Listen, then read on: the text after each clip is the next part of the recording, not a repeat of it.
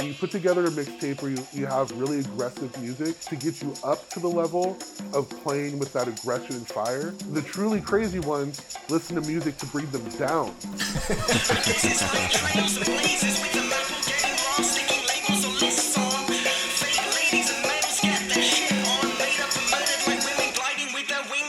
Yo, what's going on? Welcome to Owls at Dawn. We are just two dudes from Southern California who studied philosophy, politics, and religion around the world and decided to start a podcast where we could bullshit with impunity. I am Austin Hayden Smith. And I am Troy Polidori.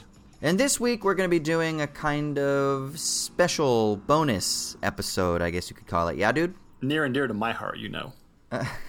hey, we have had some requests, okay? We have legit had requests that we talk about this topic. So, which we've used just... as rationalizations for doing it. exactly. So uh, we are going to be having our friend on, Matt Telly. He's been on uh, in the past as well, but we're going to be talking about the docu series on Netflix called The Last Dance about the Michael Jordan Bulls from the what was it 97 98 season? Yeah, and it's on ESPN here in the states, not on Netflix. oh, is States. it? Yeah. Oh, I didn't know that. Okay, cool. Yeah, um, yeah. It was I, weird I because use it, VPN to get those lovely curse words from Netflix. Oh, really? Yeah, the ESPN one is all kinds of censored. Oh, so it came out on Sundays on ESPN for you. Mm-hmm. But no, dude, I, it came I out. used a VPN to get the get those curse okay. words, man. I like, I got to get it, those Jordan curse words, man. The uncensored, yeah. It came out Monday night at like I think six or seven p.m. I shit you not. Every Monday during this like during this run, I guess it was what five weeks that they were airing them. Uh, every Monday was like I would draw myself a bath, and I would fucking I'd have my iPad set up in my bathtub, and I would sit there and I would watch the two documentaries. It was the the two episodes. It was so good.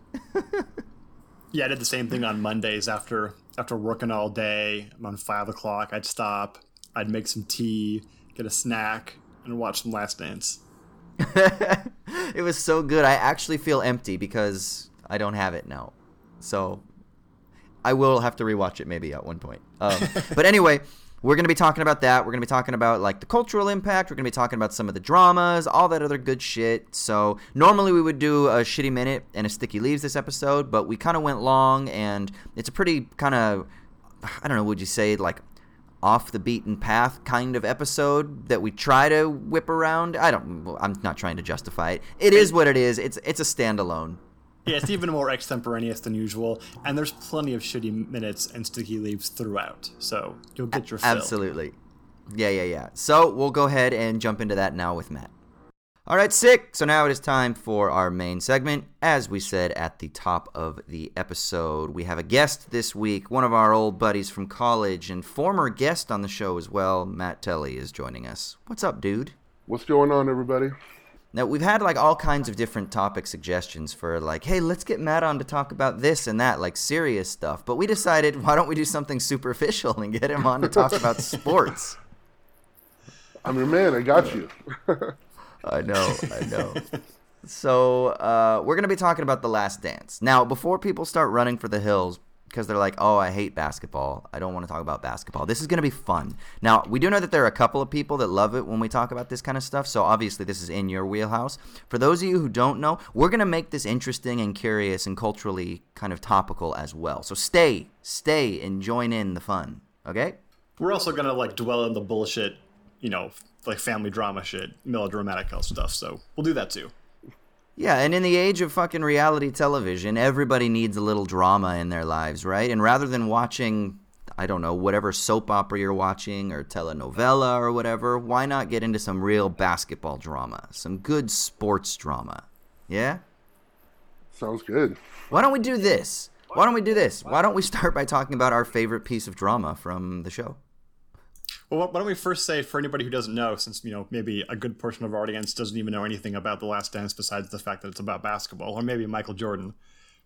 Uh, just really briefly, The Last Dance is a recent ESPN 10 parts documentary series about the final uh, season of the uh, Michael Jordan, Scottie Pippen led Chicago Bulls, 1997 98. Um, it was their sixth championship in eight years that they had won and the end of their dynasty the uh, NBA allowed a television crew to follow the team around the entire season and playoffs during that year, which was kind of unprecedented at the time. And then it wasn't released for a good 20 plus years because Michael Jordan had exclusive rights to the footage.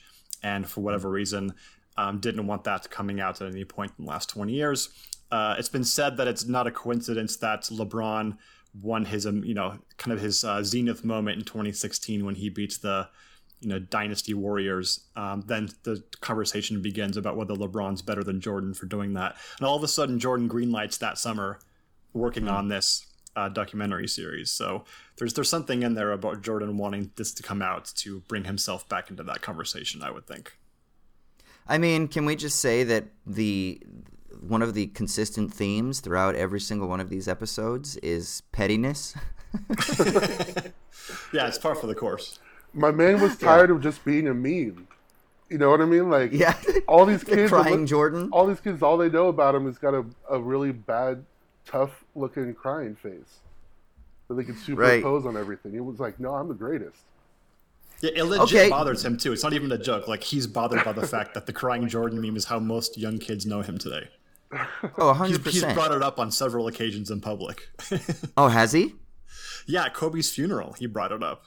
I mean, jokingly oh, and self, you know, uh, self-effacing, but it's a thing that comes to mind. I think he even maybe not during his Hall of Fame speech because I don't think had he had done the the crying Jordan meme is from his Hall of Fame speech, yeah, isn't it? Yeah, it's from it.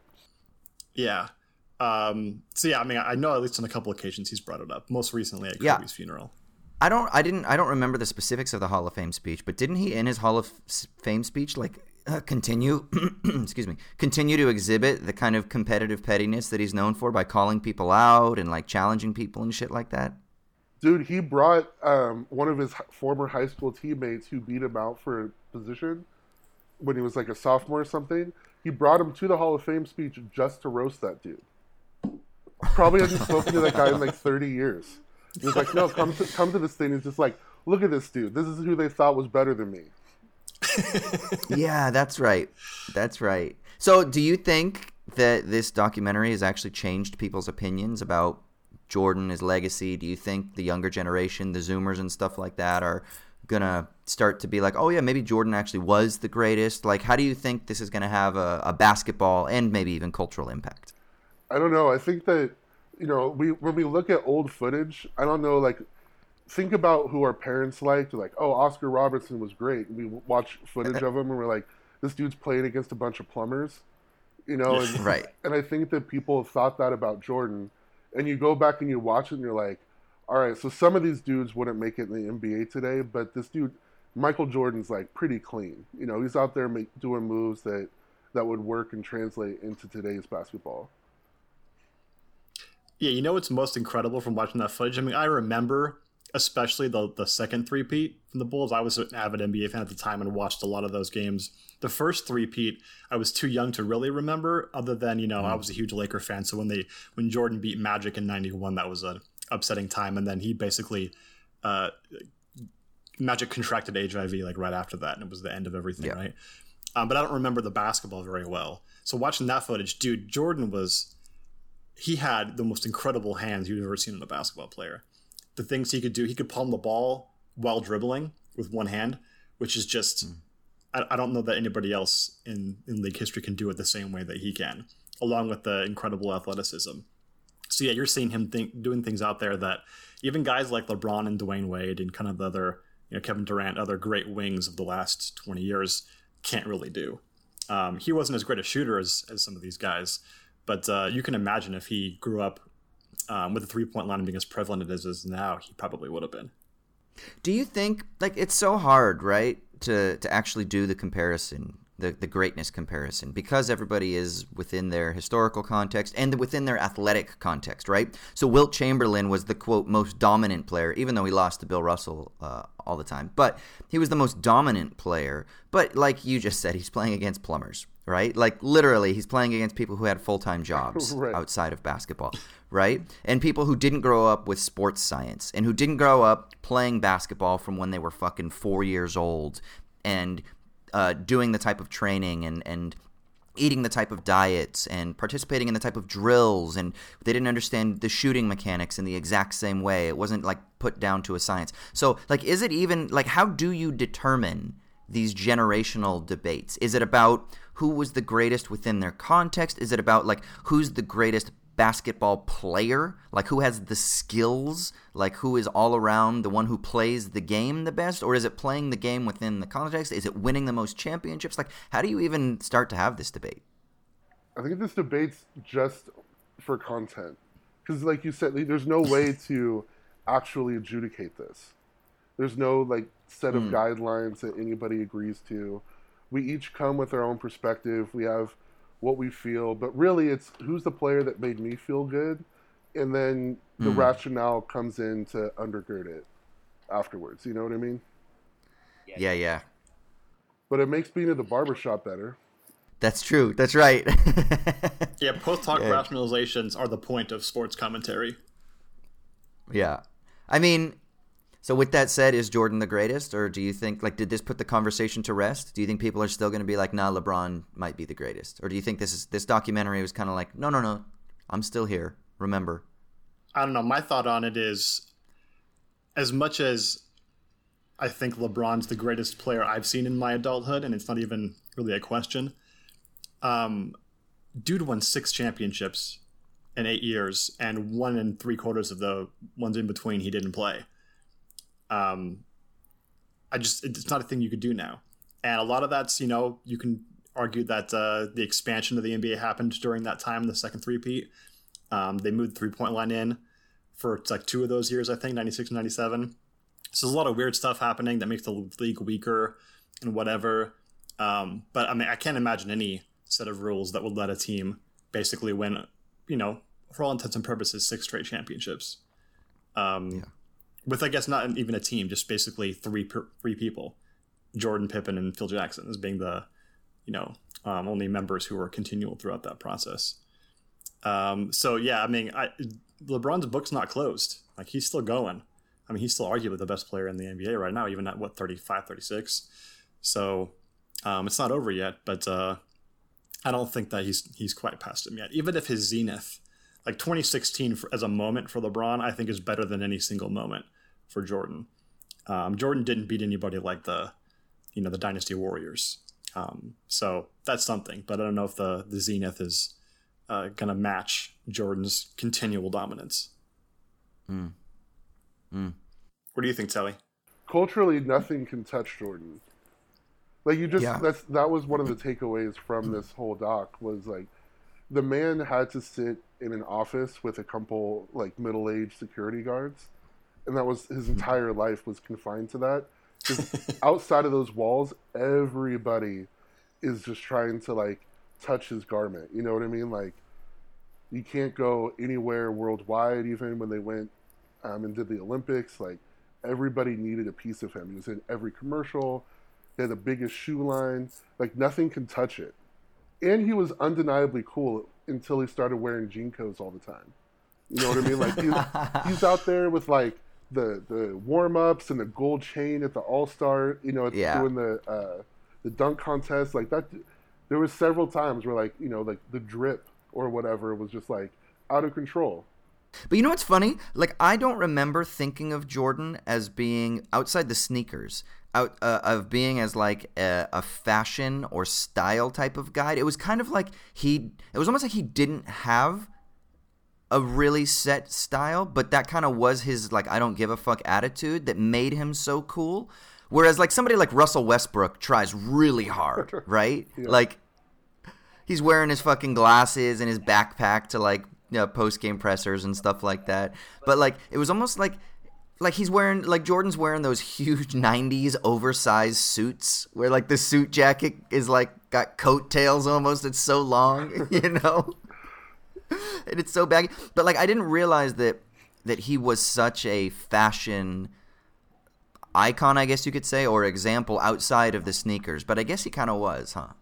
For the first like for the, through the first three peat the second three peat he came in with like hardcore dad energy but before that, like he was, he knew what to do. Yeah. There's also the second three peat has Rodman involved in it. So are you really gonna try that hard when Rodman's next to you? He's gonna soak up all the fashion related energy anyway. Mm, that's true, man. That's oh, true. What were your What were your favorite episodes? I guess throughout this. So for people that didn't watch it yet, each episode, or sometimes they were released in pairs. They kind of really balanced nice to each other, right? Like the first one was kind of Jordan's beginnings tied to Pippen. The second one was Rodman and Jackson, which I thought was a really great sort of way of kind of just talking about like how do you control the monster, right? Which was kind of cool. So you've got like the supposed psychological Zen master, and then this like this uncontrollable force that gets brought into the team. And so there, it was really kind of paired together nicely. What was your favorite, like either week of released episodes, or what was your favorite single episode? I really liked the Rodman one. Like, I I remember the Rodman like thing back in the '90s, you know, but not all the specifics. Yeah. Like, I didn't remember him missing practice during the finals. You know, like like Dennis Rodman had the most 1998 that anybody could possibly have. you know, like dating Carmen Electra. He's on the Bills, the Bulls with MJ. He skips practice to go be a part of like the NWO, like WWF thing. Like it's wild. This guy was just like, but, yeah. but you could count and, on, and didn't get punished for it. they just accepted yeah. it, like, yeah, of course he did. But that's because he can come back from that and give you 18 boards. You know, like that. yeah, like that one, the one where he just went to Vegas for a couple days just to like blow off some steam and comes back and that's beats crazy. everybody at conditioning drills and practice the next day. Like it's just wild. Oh, that that was such yeah. a great story. And then you know, so Jordan comes to his apartment or whatever in Chicago, right? Because he's still missing. And there's the story of Carmen Electra saying she's hiding underneath the sheets because she doesn't want to get confronted by Michael Jordan at the door, right? And then Rodman shows up, and he and like what does he say? Steve Kerr and John Paxson, or maybe it wasn't Steve Kerr yet. I don't remember. Uh, were or no, Jud Buechler and Steve Kerr were always leading the uh, running drills, right? Uh, the small guards, and then Rodman just starts lapping them, right? And they're all having to catch up and they're all mad at him for it. It's incredible.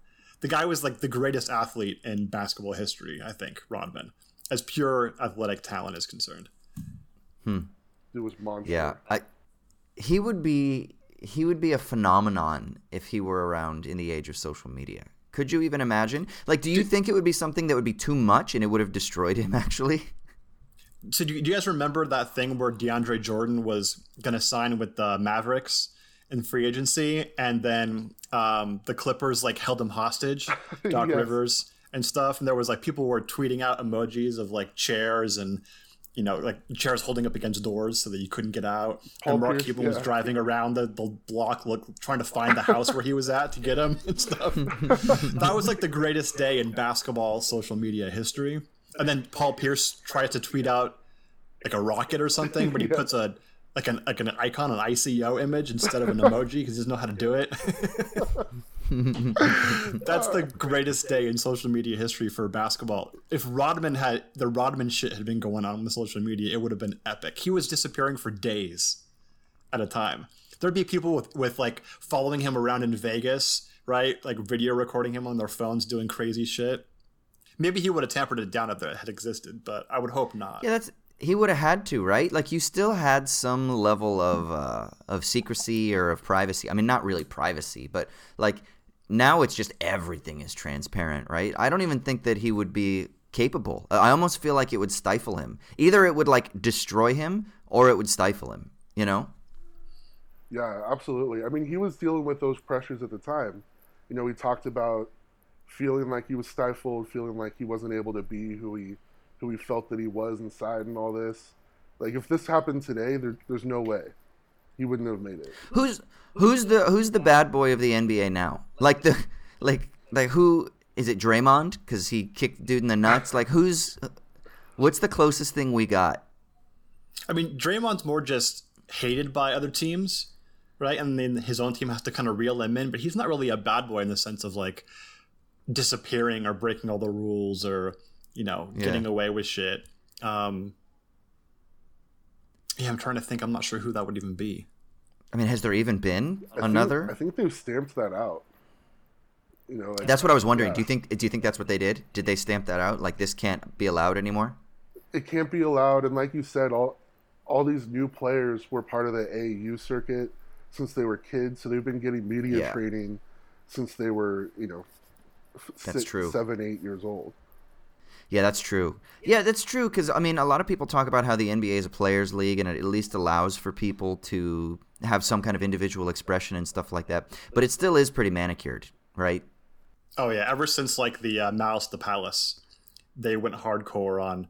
Rest- you can you know exhibit your free expression, but it has to be within very particular bounds. And That's uh, Matt Telly's boy, Stephen Jackson, man, It is Captain Jack. throwing up gang signs when he hits a three sometimes. Maybe, maybe had you know an alleged incident outside of a uh, strip club with a with a firearm, defending a teammate. I don't know. All these are the these are the players that I want on my team. That's that's Yeah, all yeah. I know. Like they, You know who uh, I really like? He's got like similar kind of energy. Is it Marcus Smart? I think who he oh, has he's like the crazy. I will fight you like like seri- like seriously I will fight you energy and yeah like he's like one of those I, I want one of those guys on my team you got to have someone that's just a little bit crazy that's there to, to come back behind you. I mean, like that was the Yeah. the We Believe Warriors was a, an entire squad of that those guys, plus Hmm. Andris Biedrins, just standing out like a like a weirdo. But then, you know, like that's what Draymond does now because Steph, Steph's out there, you know, hitting his shots, and he likes to dance a little bit. People want to throw him around, and Draymond's there to kind of make sure that no one takes it too far. That's what Charles Hmm. Oakley did, you know. yeah Yeah, yeah the you used enforcer. to ha- Every championship team has to have that guy. yeah I was gonna say you used to have that more though didn't you like I, I was even like when they were talking about the Indiana Pacers I was like oh fuck I forgot all about the Davis brothers but Dale Davis he was like that for the Pacers right Oh, yeah, and hell then yeah Charles Oakley Charles Mason like you had those dudes that would You mean fucking Anthony bruise. Mason? Uh, Anthony Mason. Sorry, yeah, sorry. Yeah. Yeah. Anthony Mason. Like you had those guys, whereas now you kind of don't because the game is so finessed, right? And it's so much just about motion offense, shooting the three. A lot of European players that didn't have the physicality, all the fouls now. It's not. It's not. It's just totally a different game. That's that's It the is, malice of the palace thing, like Troy was saying. Hmm. Yeah, yeah, and also you know I think part of it's also the beautification of the game. Like as much as I pine for enforcers and, and how fun it is to have guys who will kind of you know knock you around and stuff like that. You look at those scores at the end of those games in the '90s, especially in the playoffs. It's 83 to 76, and you're just dude. Like I would rather that be a half, man. Bro, for real. You're looking at this and it's like, oh, this is a crazy game. It's back and forth, all this. and then the, the, it's like, start of the fourth quarter, let's see what happens. And it's like 66 62. And I'm like, bro, come on, man. Hey, is that because is that because of possessions or is it because field goal percentage and because of like I mean I'm sure it's a combination of things or is it because of like exclusively the three point thing? Is it because defense and you can't foul people the same? Like what what is the recipe for for that? Yeah, I mean it's all those things. It's the lack of three point shooting. It's the um, inefficient two point shots. It's the, but mostly I think it's the def- defensive rules. Back then, you um, they didn't have the ability to do. Uh, they had the ability to hand check, right? So individual players couldn't really get around a guy very easily. Um, Yeah. And you can't you can't even touch a guy now. Like a guy like Steph Curry, as much as I love Steph Curry, um, the ability to hand check a 6'3", 170 pound guy is the reason why there are no other 6'3", 170 pound superstars in history other than Isaiah Thomas and then um, there's some other guys who are kind of good like Tiny I- Archibald, Rod Iver- Strickland. Iverson. Yeah, Iverson's a you know um, an obvious uh, exemption to that. So there's not a lot of guys that size who can succeed that way. But now you have Dame Lillard and Steph Curry and Trae Young and all these guys. But imagine imagine 80s rules with 2010s screens. You know what I mean? Like get Draymond or Bogut out there throwing screens in the 80s, and that would look wild. That would look like a hockey check. Yeah, it would be crazy. Uh, that's p- part of the enjoyable thing about thinking about you know transitioning guys between eras is how their skills would would you know be used in different eras. And I think you know the reason why guys like Jordan and LeBron are at the top of anybody's list of greatest of all time is because they would have been great in any era. They're in no way, I think, dependent upon their era for their greatness. Um, some guys are not that way. Yeah, I, I always laugh at the people you know who opine for the for the 80s 70s basketball. They're like, oh these people these new kids they're not tough enough, and I'm like Michael Jordan's decided to start lifting weights at 30. you know what I mean? Like LeBron going back in time as a, a 6'8", 6'9", chiseled 280 pound person. Like I think he'd be fine. You know, and oh, Jordan yeah, oh, would be great yeah. now. Yeah. LeBron in the 80s, hand checks would have meant nothing to LeBron. yeah, but put, put one defender on him and you can't double team him until he has the ball. right. Like, that would have been something else for LeBron. yeah. Yeah, injuries though is another aspect, right? He might have gotten injured, which he only had what one serious injury in his career last season. I don't know, man. He's bionic. Yeah. Yeah, maybe. Yeah. Yeah, yeah, yeah. Um. Okay. What else? Favorite episodes? Pettiness? Hot takes? What are you guys feeling? So I got, you know, my favorite stuff. It wasn't just one single episode, it was kind of peppered throughout. There was one episode that was kind of focused on it. The Dream Team stuff is always the greatest for me. It's one of my earliest memories of falling in mm. love with basketball. And the Dream Team just trounces everybody and falling in love with the whole NBA and not just the Lakers, right? Because Magic's on the team, but he's kind of, you know, he's already retired. It's at the, you know, twilight of his career. And just saying guys like Barkley and Jordan and Pippen and even the big guys, Pat Ewing and Robinson and Malone um, all these guys just dominate uh, the international players was a pretty amazing thing. And hearing the stories from behind the scenes is always great. Um, I mean, there's the famous greatest game that was ever played, which uh, there's apparently tape out there of, but it's a kind of famous practice between, I believe it was uh, Jordan and Pippen um, were on one side, and Barkley and Magic, and I can't remember who else were on the other side. And apparently they split a lot of their practices as far they were pretty equally matched. But this one where Magic and Barkley's team was kind of dominating, and, and one of them, I think it was Magic, told Michael, "You're going to have to become Air Jordan if you want to bring your team back from this one." started trash talking him, and then Jordan just took over and scored like 16 straight points or something like that. I can't remember exactly what it was. And they were all just kind of in awe, like, "Yeah, this guy's the best player we've ever seen. Like, this, this is incredible." He had just come off their um, first championship. So everyone knew he was ascendant, but he he was showing there that he was the greatest uh, at the time. And those hmm. stories are amazing to me. I, I wish we could find those tapes of those practices because to a guy, they all say it was the most competitive um, games they had ever played. Those practices. Do you love Do you love that stuff because it just gives you a sneak peek into greatness? Like, and I know you love the sport of basketball. So is that like the form, like the platonic ideal? Like, is that kind of what you're getting a glimpse into? You think?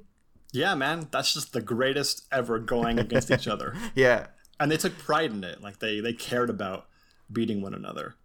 Did you guys ever have those moments when you were watching this documentary where you like would like audibly like go like oh shit or anything like that? Yeah. Yeah, because the basketball was so good, the intensity, the story, something like, like I had I had a few of those moments, and yeah, definitely the behind the scenes, like like I laughed because I was just I didn't even know what to do physically, but like whatever the response was, it came out as like a laughter, like a kind of like a oh my god, that's so fucking crazy, you know, like it was like it was like ascending to the heights of of greatness in this sport throughout the documentary. I, I don't know, I loved that. Dude, when Jordan, every time I see Jordan's uh, dunk on Ewing, just mm. yeah, incredible. And they had so many great music cues to go with what you were watching, where like a, oh, yeah. you know the moment would hit and then you know a song would hit right at the same time or crescendo at the same time. And they they put mm. that together really well. Yeah, I really dug the editing uh, of, of the whole thing, how it was put together. I really dug how they went back and forth between the second three-peat and the first three-peat, and then they would go back even further to like Jordan's high school, or like I really and I didn't know about Steve Kerr's dad. Like, I had no idea he was killed in Beirut. Like that, which and I didn't know that he was like a scholar of Middle East and that his mom's and I'm like, oh, that's why he's so fucking articulate about political issues and why he's got his positions that he does. I'm like, oh shit, this all makes sense now. So stuff like that. I really liked how they did the, and then of course they had that visual timeline that they would go back and forth between history, and they kind of wove it all together. It was a really, and then of course you talk about the music and um, the behind the scenes footage. The way that it was put together, I thought was actually really well done, just from a formal perspective as well. It was fucking cool, man. Yeah, that was cool. I could spend ten hours just watching players reacting to what they're watching on the iPad. Dude. You know, they, they, they put the iPad out in front of Jordan. He's like listening to someone else talk or watching a play. Like that's I'm here for ten hours of athlete shit talking, this elite level, greatest of all time shit talking. Dude, The that, be- that the- is what the- it's. my- that's the by far the best part of all of this. Just watching Jordan's face, looking at an iPad while Isaiah Thomas is bullshitting or Weinsdorf is bullshitting, and him just with that smirk of like, "Fuck this guy, man, whatever." It's My so favorite was when he when he laughs and does that little head that little head tossle. I think was that was that one when when Reggie when Reggie Miller said that uh that they or was that when um Gary when Payton. fucking when Gary Payton, Gary Payton said that he could have yeah. guarded him? Yeah. Yeah. And the Oh. funny thing Yeah, about and he- that, I didn't have a problem the with the glove, man. the I didn't have a problem yeah, with the glove. I didn't have a problem with the glove. The funny thing is, he did have a problem with the glove, Yeah, he did. but he's just like dismissing it out of hand. That's what I need. I need pettiness. I need lies. I need bravado. Give it to me. Yeah. Yeah, and, that and just uh, that the the shit Go ahead. talking and the trash talking. Um, that's part of the best part of the behind the scenes stuff, right? Is you see them actually saying things that they say to each other, shit talking behind the scenes that aren't going to be approved for you know the general audience. And so there's there's several of them like he, he and Bird. What was it when he beat the Pacers and Bird was coaching, and he goes back and gives him a hug and just says, "You bitch, fuck you," and then leaves.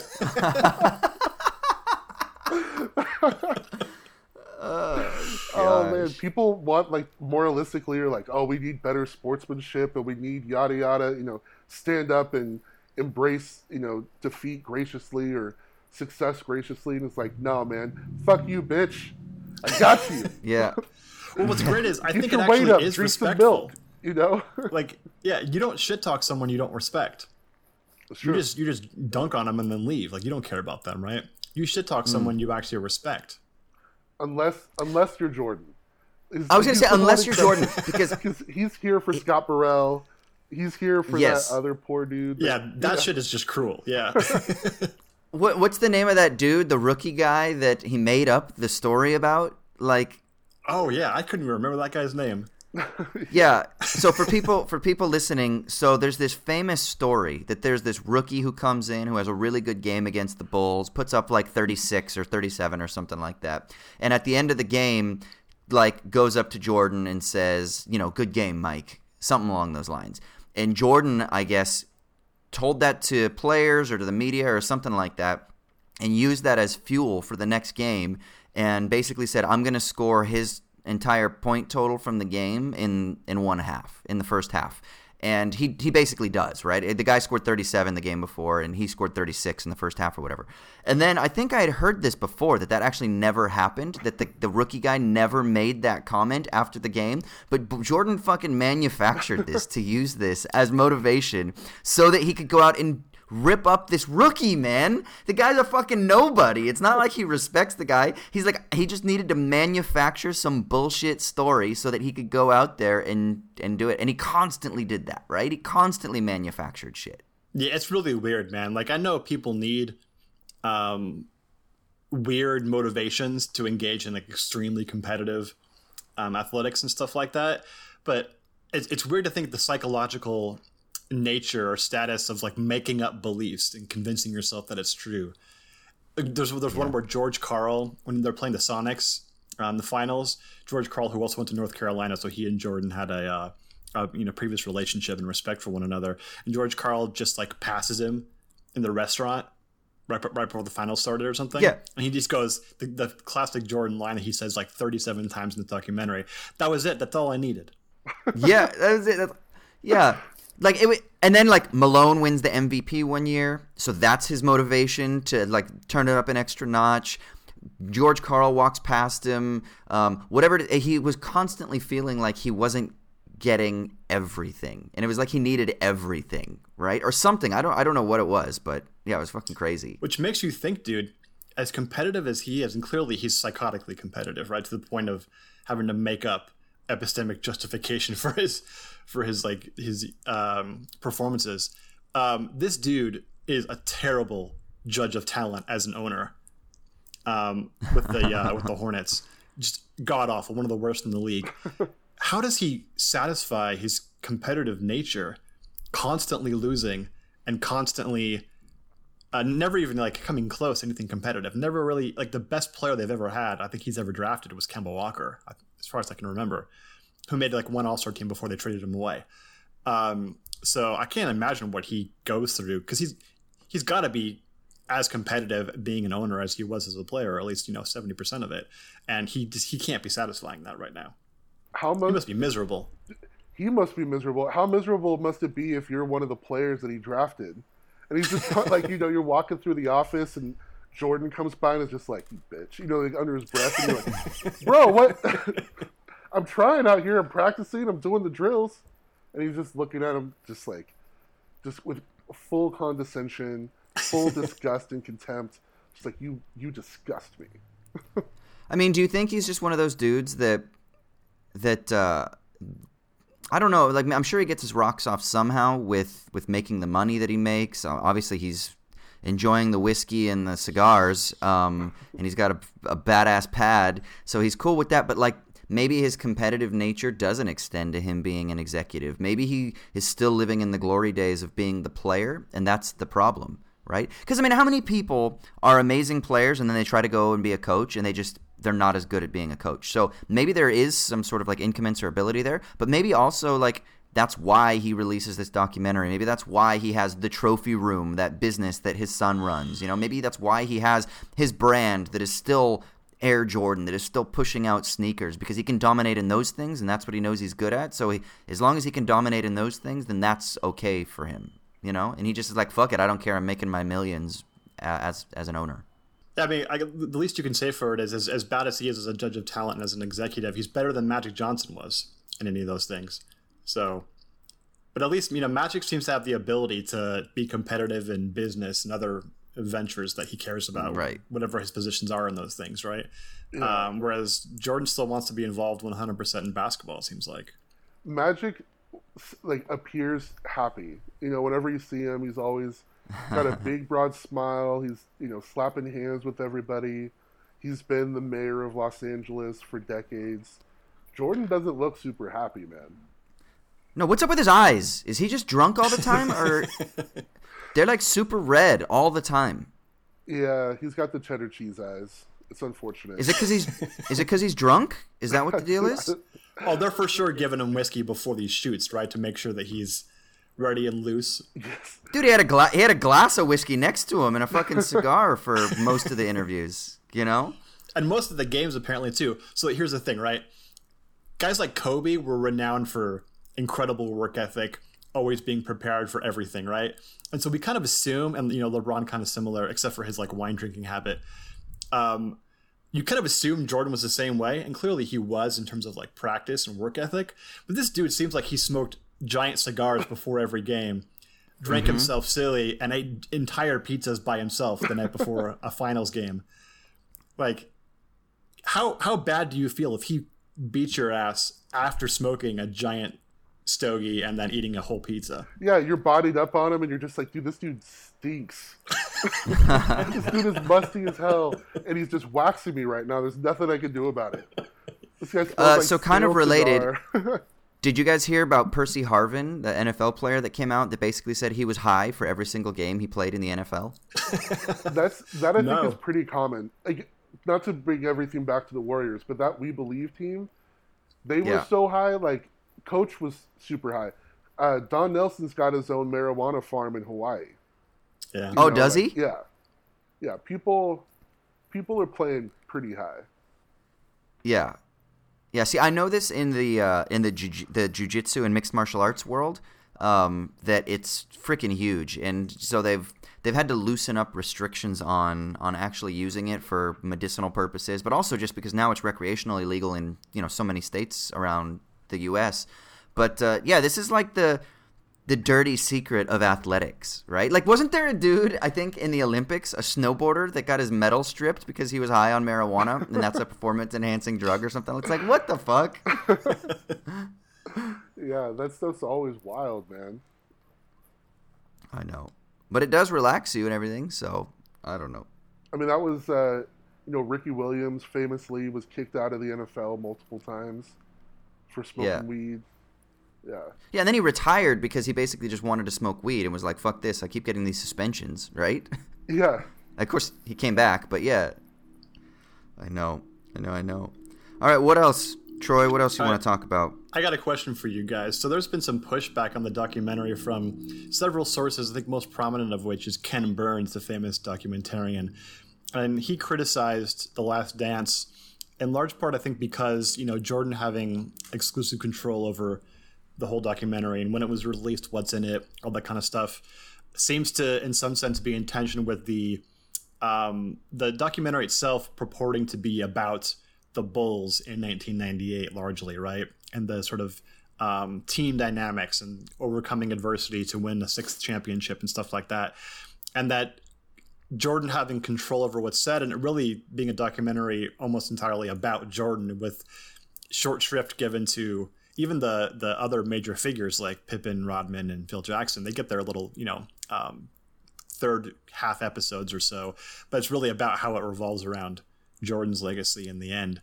Um, what do you guys think about that criticism? That Last Dance isn't really like objective documentarian, or um, uh, doesn't really fit like documentarian ethics that are appropriate to to something like a, uh, uh, sports history or athletic history.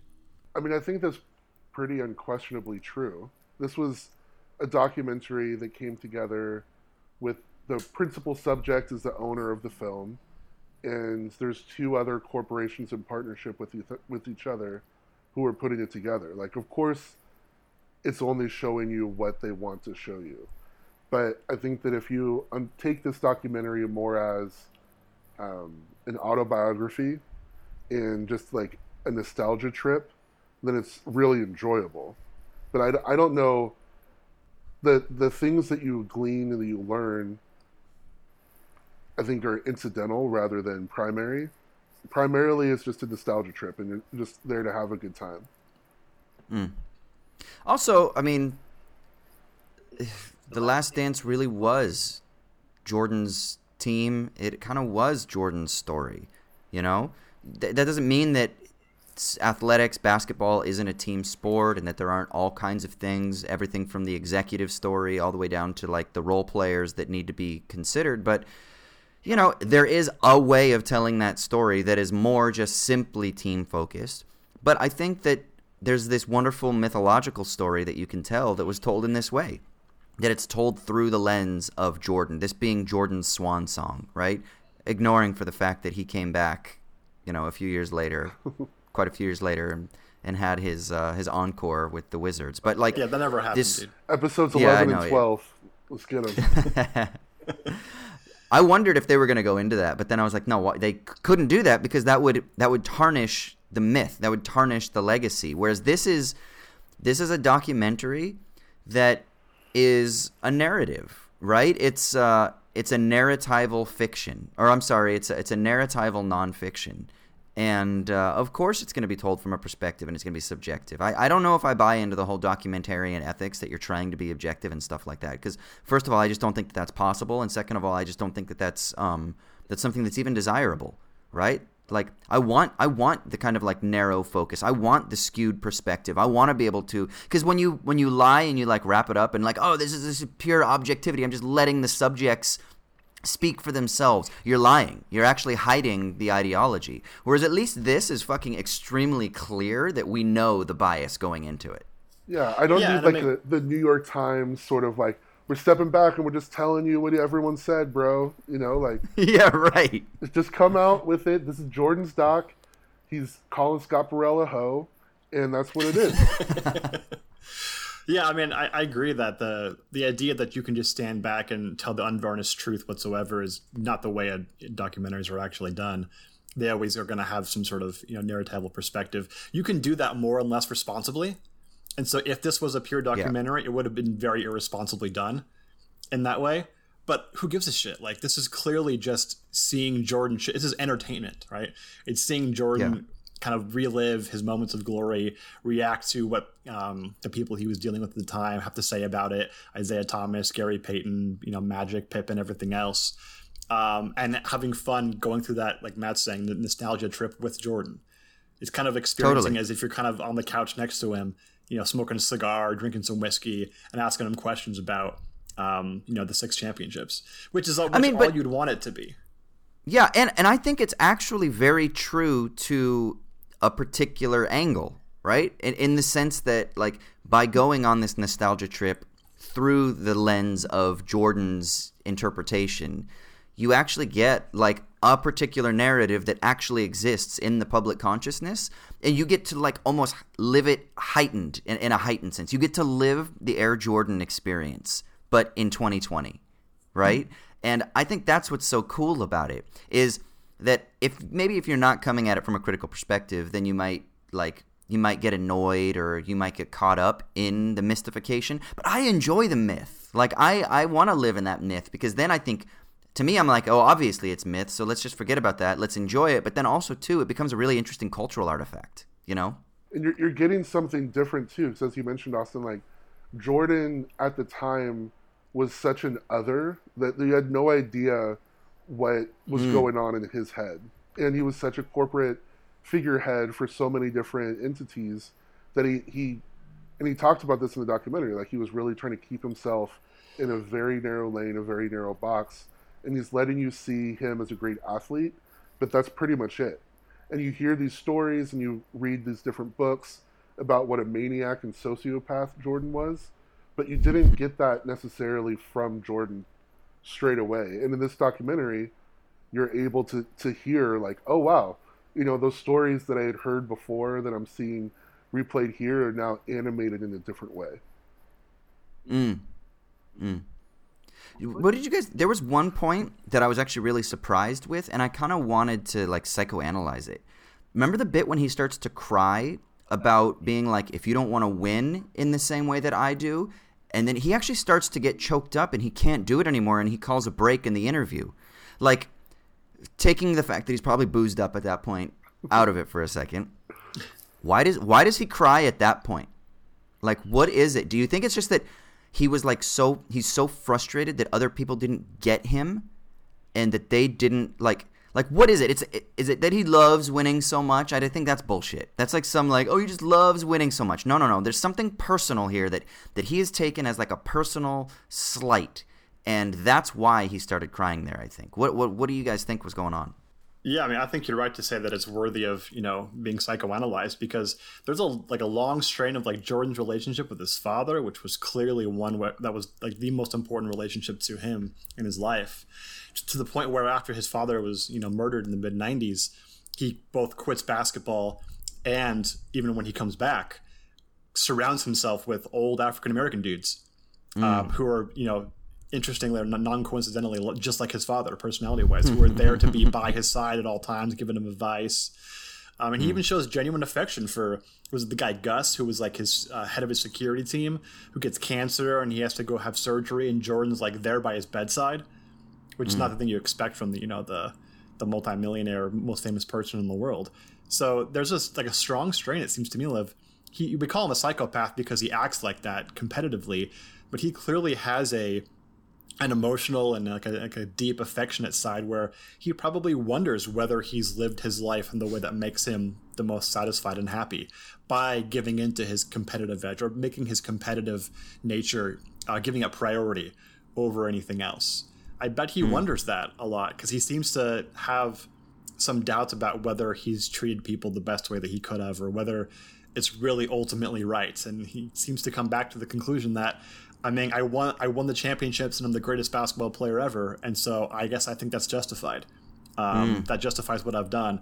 But he seems to have some doubts about that. Like it's not something that he's fully um, internalized and accepted. Yeah, he mm. voiced that a little bit. You know that part of the reason that this footage sat on ice for so long, and part of the reason why he he was nervous about it coming out now, is he he said that he thought that it would affect the way that people thought of him that people that he would come across basically too ugly, too mean. You know, mm. and that's something that I think that he understands. He doesn't understand how other people, which is part of why you know he would be a bad coach. He's been a bad GM and, and owner. He doesn't understand not being this way. You know, like he's looking at Scottie Pippen with a migraine, and he's like, "Why aren't you out there? I'd be out there." You know, like he doesn't. Ah, uh, right. He, he doesn't he understands that there's something that is innate to him that's not in other people and something that drives him that's not in other people. And I think that he does seem to be a little self conscious about it. Yeah, which makes it a really interesting subject, right? And they don't they don't do too much with that, but the moments where he is actually introspective and and, and wondering about um, how his image is affected and whether or not he's actually done good in the world by being so competitive and delivering great things in the form of entertainment and whatnot, but maybe he wasn't the greatest person. Those are the, the most interesting personal moments in the documentary, I think. And I, I applaud them for at least, you know, doing getting down to that a few times, even if it was mostly just, you know, shit talking. Yeah. Mm. Yeah, yeah, that because that's also something that people talk about with when they talk about the greatest athlete. And one of the things that always comes up with Muhammad Ali is that Muhammad Ali is the greatest because he also had this political and humanitarian element to him. It wasn't just the fact that he was a dominant champion, right?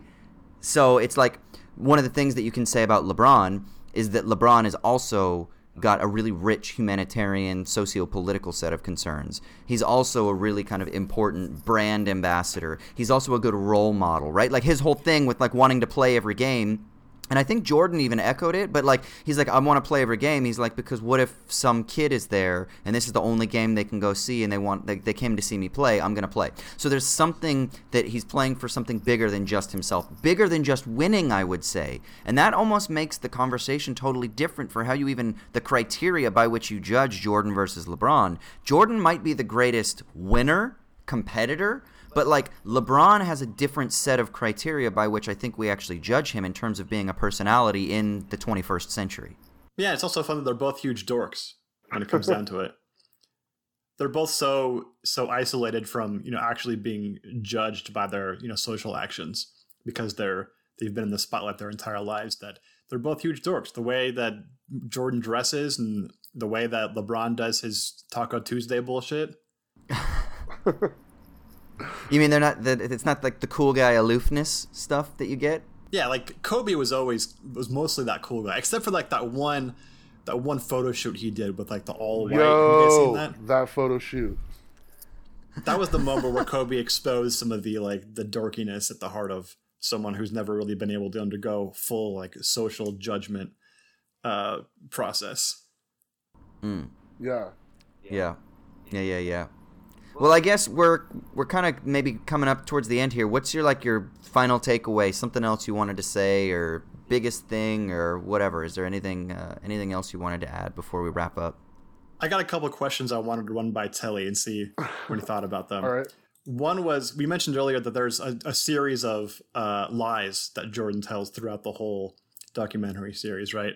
Um, and one of the big ones that even became a big issue on like uh, um, in the cultural conversation, I think, when it, after it aired, was in 91 when the Bulls finally oust the Pistons, who had beat them something like three years in a row. Um, and the Pistons had won the previous two championships in 89 and 90. Uh, although they only beat the Lakers because uh, Magic and Byron were hurt. Um, just a little history there. Um, they the Bulls finally oust the Pistons. It's their, their great rival at the time, and infamously, the Pistons walk off the floor with like 10 seconds left. Um, don't shake the hands of the Bulls, which the Bulls had always done when the Pistons beat them in previous years. Uh, and there's this kind of uh, story around it where Jordan held that against Isiah Thomas, who was the best player and leader of the Pistons. Um, so much so that he even kept Isiah Thomas from being on the Dream Team um, the next summer. And Isiah Thomas clearly deserved as one of the best players ever to be on that team. Um, what did you think about the whole shaking hands thing is that really what it's like talked up to be? Do you think that the Pistons and, and Thomas in particular had really done something unforgivable in that sense, or is Jordan overreacting? It's, Jordan, you can always assume like if that's if there's a question, the answer is Jordan's overreacting, like every every single time, dude. Like you know, was it kind of whack? Eh, it was kind of whack, but that's really like as much as it is. You don't. Nobody's like for real, for real mad about that. People, you know, you tell yourself that you're mad about it, but nobody's actually mad about it. You know, I think Isiah in the doc pointed out that the the Celtics did the same thing the year before to them. It's something that plenty everybody's fave has walked off the court at some point without shaking hands it's not a big deal. I don't I don't understand, you know, like my man always wants to just make beef up in his head. Nobody cares. Yeah. Yeah. But I've known people like that in life, right? Where they're like, remember that one time at the party that person did this thing? I'm like, bro, what? What are you talking about? Like, whether or not it happened, who cares? Like, get the fuck over it. Like, they, the Pistons clearly did it because wasn't it the, the, I think it was someone said that Bill Laimbeer went over to Isiah and was like, we're not shaking these motherfuckers' hands or something Yeah. like that. Like, I kind of like that. Like, from a from a like dudes just being dudes and kind of like oh fuck fuck these i kind of think that's funny. Now do i think that's sportsmanlike? No. Uh, do i think it's stupid and petty? Yes. But i think it's kind of fun. Like there's something kind of like oh these motherfuckers did that? Okay cool. But to hold it as a grudge where you actually withhold somebody from being on a team and clearly still use it as some kind of ammunition i think that's where it gets a little weird like it gets weird like actually weird Yeah, dude. I mean, a lot of people didn't like Isiah Thomas. I mean, I think the the rumor was that he kind of he was really good friends with Magic Johnson throughout their whole career. Uh, Magic being from Michigan, Isiah plays up in Detroit um, his whole career. And when Magic got HIV, Isiah Thomas spread rumors about Magic's sexuality um, behind the scenes, which had a lot of credence given their their close relationship. Um, Magic held that against Isiah, but Jordan clearly cared more about the shaking hands thing than Magic cared about the questioning my sexuality thing, which in 1991 would have been, you know, much more hurtful than it probably would have been today, um, given how people would have taken that, and it would have hurt Magic's brand and his, you know, reputation and stuff, given the um, the time. So, yeah, it, it's it's clearly uh, a case where Jordan's using things as fuel, but then also extending that beyond to like ruin a guy's career. Like if Isiah Thomas had been on the dream team, I'm sure that his his reputation and stature today would have been much better than it is now. Yeah, that dude was great, and nobody really thinks of him that way. And there was there were a couple Isiah? things. Yeah, Isiah. Like that dude Yeah. was great, and for him to be to be able to be like taking a team to the finals consistently at his size was completely unheard of at the time. You know, as Troy mentioned earlier, like little guys didn't make it. You know, even Jordan was considered to be too small to really be a reliable leader. You know, up, obviously once he started playing, those concerns went away. But yo, you And Isiah Thomas was 5'11. yeah, that's crazy. that's crazy. Yo, Yeah, if you want some good Isiah Thomas footage, I think it's the 1988 um, finals, the Lakers versus the Pistons, and Isiah Thomas sprains his ankle right before halftime, something like that. Comes out hobbling on one leg in the second half and scores like 20 something points in the fourth quarter or whatever it is. And you can, he's clearly like, he's taking jump shots and falling on one leg yeah, so he doesn't hurt himself. Yeah, that's the stuff that you know we love. Those, those are the mythologies that we like really get after. But he he also had like two complications. One, he's from Chicago, played in Detroit, and so he's like the best basketball player that had ever come out of Chicago at that time. But then Jordan's the best player in Chicago, and so that that kind of Mm. leads to some some weird things. And Jordan was very involved in the community there, so like he was he would have been into it. So that you can see that there's ways that that would be complicated. And Isiah had made the comments about Larry Bird a year or two before, Yeah. and that really has changed public opinion about him as well. What did Yeah, he say about comments- Larry? He said that if Larry Bird um, was black, he'd just be another guy, Oh, And they which is the, the dumbest it's, shit imaginable. it's really dumb and he was repeating that i think from someone else. It was it was inexcusably dumb but he and uh, bird were fine after that because there's if anybody was anti-white player in the nba it was larry bird. Larry bird would consistently be offended if he was defended by a white player. He was like, really? yeah. Well, it was pretty funny. remember though, we learned we learned from Space Jam that Larry's not white; he's clear. So. yeah. Hey, what do you guys think? What do you guys think about uh, them going into the the famous rumor, the famous conspiracy theory that Jordan was forced to retire because of his gambling debt? First of all, I'm really glad they actually went into that, but Uh, what did you guys think about it? Because I really want that to be true. I want that to be true, and I want the Magic Johnson rumors to be true, just because I think they're fucking insane. I mean, I, I just don't get how it works. Like the the commit. The only reason to suspend a guy is because you're showing to the public that we're taking we're making these guys res- responsible for their actions, right? That's the reason why you suspend a guy. Why would you suspend the guy who is responsible for like half of your league revenue alone? Right, for a year and a half and not even publicize it as a, hey, we're actually holding him responsible. I just don't get it. Like they would just push everything under the rug if all they cared about was protecting the league status and and stuff like that. I don't get why Unless, you make him go away for a year well, and a half. This this is my my my theory in support of the conspiracy that he was actually gambling on basketball too. And then I don't believe this. Okay, I'm just saying this was fun. Um, that what if he were gambling on basketball too? And you've obviously got the Pete Rose debacle with Major League Baseball. And so what Stern does is he nips nips it in the bud before all of this shit can get out. Tells Jordan to fucking cool off. This shit can't happen anymore. Right? And that's the idea. It isn't a suspension, but it's much more of like a, yo, you got to stop doing this and um, I'm, I'm, asking you to step away. Or maybe he was even like technically fired or released or something like that because they knew that it would be a, a debacle. That would be the only way that I could see it really making much sense. I just wouldn't the whole reason for doing that and threatening him be to safeguard the league's revenue, which you then kill for all the time that he's gone? Yeah, but you know he's coming back, and when he comes back, then it'll be the triumphant return, and your valuations that, go through the that's roof. That's pretty speculative, man. Like yeah. he changes his whole body he becomes like a 230 pound heavy legged slugger, right? I mean, that's a lot. Yeah. I, yeah, I, I, don't, I don't, I don't buy that one. I, you can talk to me about David Stern uh, rigging the NBA draft in favor of the Knicks. I'm here for that. Yeah, one. yeah. But uh, the Jordan one doesn't make sense. it's the it's the envelope, man. It had a bent corner on it.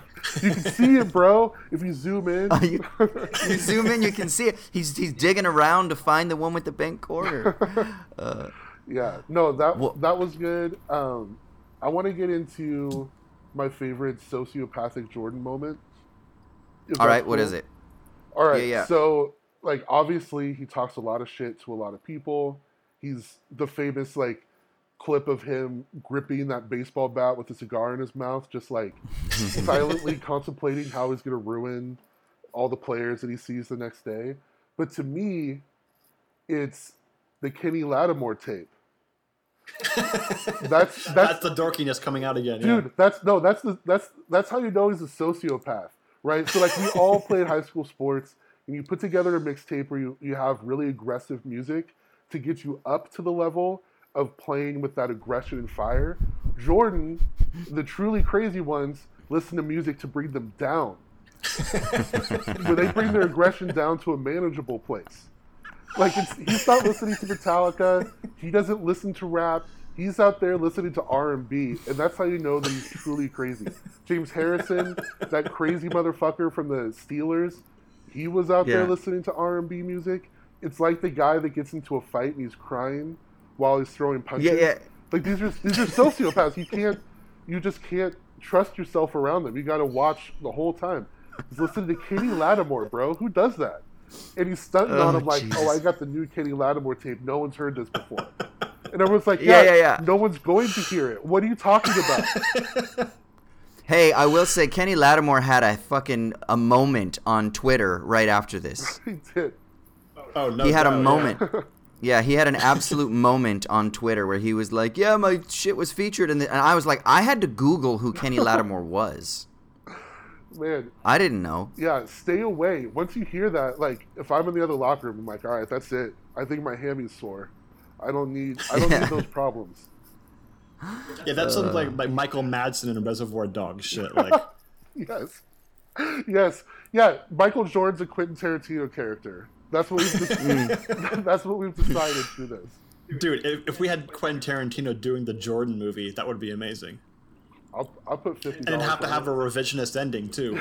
yes, yeah, and the revisionist end, uh, ending. I think LaBradford Smith ends up taking him down in the finals or something. after that, after that time that Jordan went after him, yeah. All right, so I got a question we can maybe end on here. So, given that this format of a 10 part documentary um, that's mostly built around shit talking and nostalgia is now going to be a formula that others uh, replicate, which would you guys rather see as the next Last Dance? A 10 part documentary series on the Shaq Kobe Lakers or on the Hamptons 5 Warriors? I mean, I mean, pers- I, personally, it's the Shaq Kobe Lakers. Even if you don't get to involve Kobe. I mean, yeah, I guess that's a good point. With without Kobe being involved, yeah, that's a really good point. Um, oh fuck, I guess the documentary wouldn't be the same, would it? Because he'd have the best zingers for sure. For sure. Yeah, having him and yeah. Shaq go back and forth after each other. You know what, Kobe? You're an idiot. You know, just like doing his thing, and then yeah. Do we have behind the scenes footage of of a lot of their run? I mean, I'm sure we have a, good amount, given that it was LA and there was just tons and tons of media around. But it would probably mostly be anecdotal. I mean, I'm not sure how much video footage there is. Which is the best? Theoretically, the best it would have. It would be rad if there were a Kobe doc because then you'd have the the the Kobe Shaq, but then you'd also have like the Kobe Gasol Lakers, right? And there was some really good like basketball rivalry, but also the stories about Kobe punching players in practice and shit like that. And then like it'd be really interesting to go into. You know, remember that bit before they get Pau Gasol where he straight up says, "I want to be traded" on the radio. And mm. I remember I was at college, bro. I was at college. Um, and I remember listening on fucking I don't remember who he's talking with, Paulus, whatever the, the, who was it, like Westwood One or whatever he was being interviewed by, and he's like, they're like, are you saying you want to be traded? He's like, yeah, I want to be traded. I was like, oh, I remember listening to that over and over, and I was like, he, like somehow I heard it wrong. I was like, did he actually straight up say I want to be traded? Uh, that was the Dude, craziest thing. I remember dissecting that interview and then going onto ESPN and looking at Luol Deng's stats just to console myself. like maybe it won't be that bad. Maybe it won't be that bad. Luol Deng's kind of good. Oh man. oh man, Dude, that was that was incredible. I I was in college with you guys at the time. There in LA. Yeah. I'm a Warriors fan, but I'm also a LeBron fan at that time because you know being mm. a Warriors fan, like you, there's four games on television where we lose every one of them. um, but the whole Kobe LeBron thing, I felt that LeBron was better, like genuinely, but I also thought it was really funny because like you say anything about Kobe in LA and people lose their minds. Hmm. like back then, at this point, I don't, I don't even know what it would be. But like, yeah, man, like Kobe was just wanted to get out. He, he was like, no, I'm yeah. at peace. I'm out. And he quit in the playoffs the year before against the Suns. You know, it was like all weird and fun. The Warriors don't have any footage from the Hampton Five, unfortunately. Because Klay Thompson's dad or uncle was the one who took the footage in the Jordan doc, and he wanted to take. Footage, oh, was it? Yeah, and he wanted to do the same thing um, with the Warriors last year, and Steve Kerr's like, "Hell no." oh, that would have been so great. Dude, can you imagine? Can you imagine all the background Draymond footage? Oh, it would be gold. Dude, all the Durant footage. I don't. That dude, man, that dude. would they go into his his burner Twitter accounts that he has and shit like that? he would get into these hour long arguments with random Twitter followers in his DMs. Like if if you were just a guy with 50 followers in the Bay Area and you said something about Durant, he'll find you and then start arguing with you about it. It's the weirdest thing. Yeah. Yeah, that is so weird, man. Yeah, I think my so my biggest takeaway from this whole thing, and I kind of even tweeted about it, was like I grew up, you know, everyone did singing "Be Like Mike," "Want to Be Like Mike," and you know, you've got the Nike "Just Do It" and shit like that. And one of the things that really was my biggest takeaway from this whole doco was that uh, Jordan was a bit of a psychotic when it came to his competitive spirit. Like he wanted everything, he needed it all, and I've been thinking a lot because, you know, just in terms of like media studies stuff, I've been thinking a lot about like insta culture and like kind of like late neoliberal positivity where it's like you can do you and success is measured by this and everyone is obsessed with success and success and success and success. I really think that everybody thinks that they're like a fucking superstar athlete. Like like I think that everybody goes to the gym or everybody tries to like face Monday, not everybody, but a large majority of people who think along these lines. I think they literally think that they're professional athletes. And I actually think that maybe we should not all try to be professional athletes, right? Like like it's cool to not try to be a fucking weird psychotic who has to win at everything. You know? But it's like so cool, and it's almost become just part of like everyday life that it's just assumed that that's, that's how you ought to face your day, and that's how you ought to work in your you know mid-level management position or that's how you ought to like do every fucking thing that you do for the corporate world i don't think that's the case man it's weird i saw someone um, was talking about how michael jordan even though he spanned across decades was really a prototypical 80s player in his mindset and in just the, like the things that he brought with the like greed is good type type of attitude mm. of like I'm just going to get in there and destroy whatever's in front of me. It it's really interesting to see the way that he was sort of carrying a different cultural, you know, set of norms through. Uh, like a product of Reagan's America, almost. Yeah, like very, very much so. That's really interesting. Yeah, I think there's you know just to do a little ethics here for a second because um, it's pertinent there's I think you can recognize that the things that Jordan found value in are valuable things, like competitive greatness and um, achieving things that the people um, haven't before, and you know great spectacles of entertainment and whatnot. And you can you can sort of honor those things as being valuable things in and of themselves, and then also say, but they're not as valuable as like living a good life.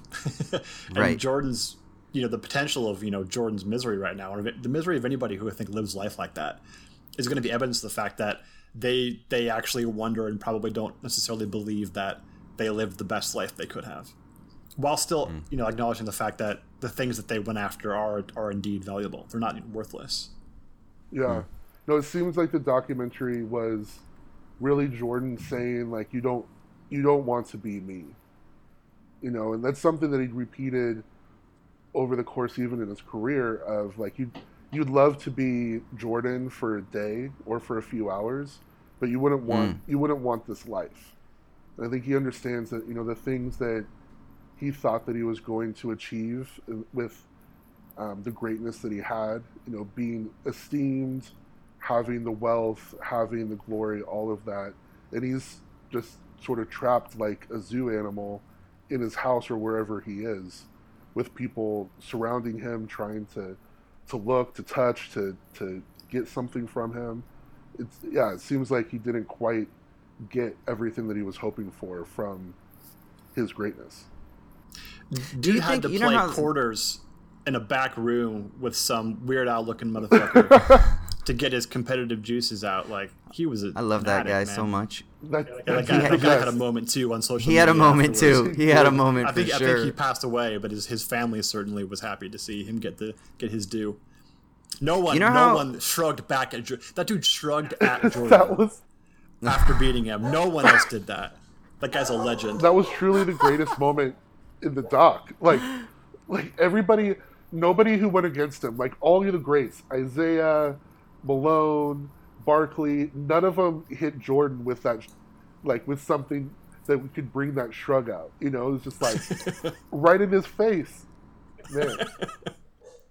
You know that. how like they always say that athletes want to be rappers and so or musicians, and you got like Dame who's Dame Dolla and he like yeah. uh, releases his stuff, and you got all these other people like Shaq who's released albums, and everyone's always right. And then of course there's always like that that uh, musicians want to be athletes too, so they always have like the celebrity games. Even someone like fucking Kevin Hart who's a comedian, right? Like he plays and stuff like that. And so there's always like this like you the grass is kind of greener kind of thing do you think that like the greatness of being a musician, a rock star, a hip hop artist, um, a fashion designer, or something like that pales in comparison to being like Michael Jordan? Like I'm trying to think of like maybe Michael Jackson versus Michael Jordan. Who else in music? Like maybe like Paul McCartney versus Michael Jordan. Like, is there like a greatness intensity that exhibits itself in one arena more than the other, or do you think kind of no? I don't know about the arena, but Jordan Jordan is up there with the Michael Jacksons. Paul McCartney, like Paul McCartney walks into a room and you're not sure whose grandma he is. But you know, like Michael Jordan walks into a room and you're like, damn, that's Michael Jordan. You think so? You know, I, and Like, like yeah, there's also the worldwide, gravitas yeah. of your physical presence too. Yeah, Yeah. that's true. You know, the a random NBA player versus a random rapper. I don't know. It's kind of a toss up.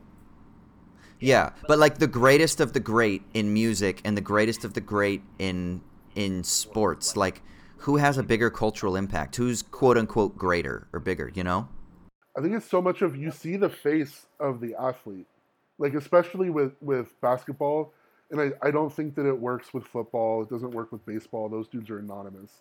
Mike Trout could come into my house right now and say he's Mike Trout, and I'd be like, yeah, okay, so what? Who are you again? But like with You, basketball, you just hand him a PBR and be like, "You okay, bro?" yeah, like Yeah. Yeah. what are you here? You here to mow the lawn? Like what are you doing? I don't know. but um, like The frat party's next door, bro. Sorry. right. Yeah, we're playing beer pockets in the backyard. Um, no, but like with, with basketball, though, it's about personalities. You really get to know who those people are, and you see their face the whole time. You know, when it comes Mm. to musicians, there's a lot of musicians who are from my favorite bands. I know them by face, but most music artists, most musical artists, I know by sound. Oh yeah, maybe. Yeah. Yeah, I don't know. I always wonder. Like, I wonder who has a bigger cultural impact. You know, I think that was one of the other things that I took away from this was just how much of a cultural impact Jordan had. Like, I guess I knew it, but thinking about how basketball has been exported, which is a very particular American industry, right? How it's been exported now around the world through Jordan as being the conduit because of that that that picture, you know, the picture of him dunking with the legs spread that has been branded on shoes and shirts and everything like that. That how that kind of impacts changing the world, like in a literal sense. There's a socioeconomic kind of homogenization that is partly indebted to this dude, right? And and maybe you could say the same thing about Michael Jackson, but I don't know if if the because you don't because Jackson's a brand, but he isn't something that people wear. You know, he isn't something that people. There's no I want to be like Michael Jackson. Thank God.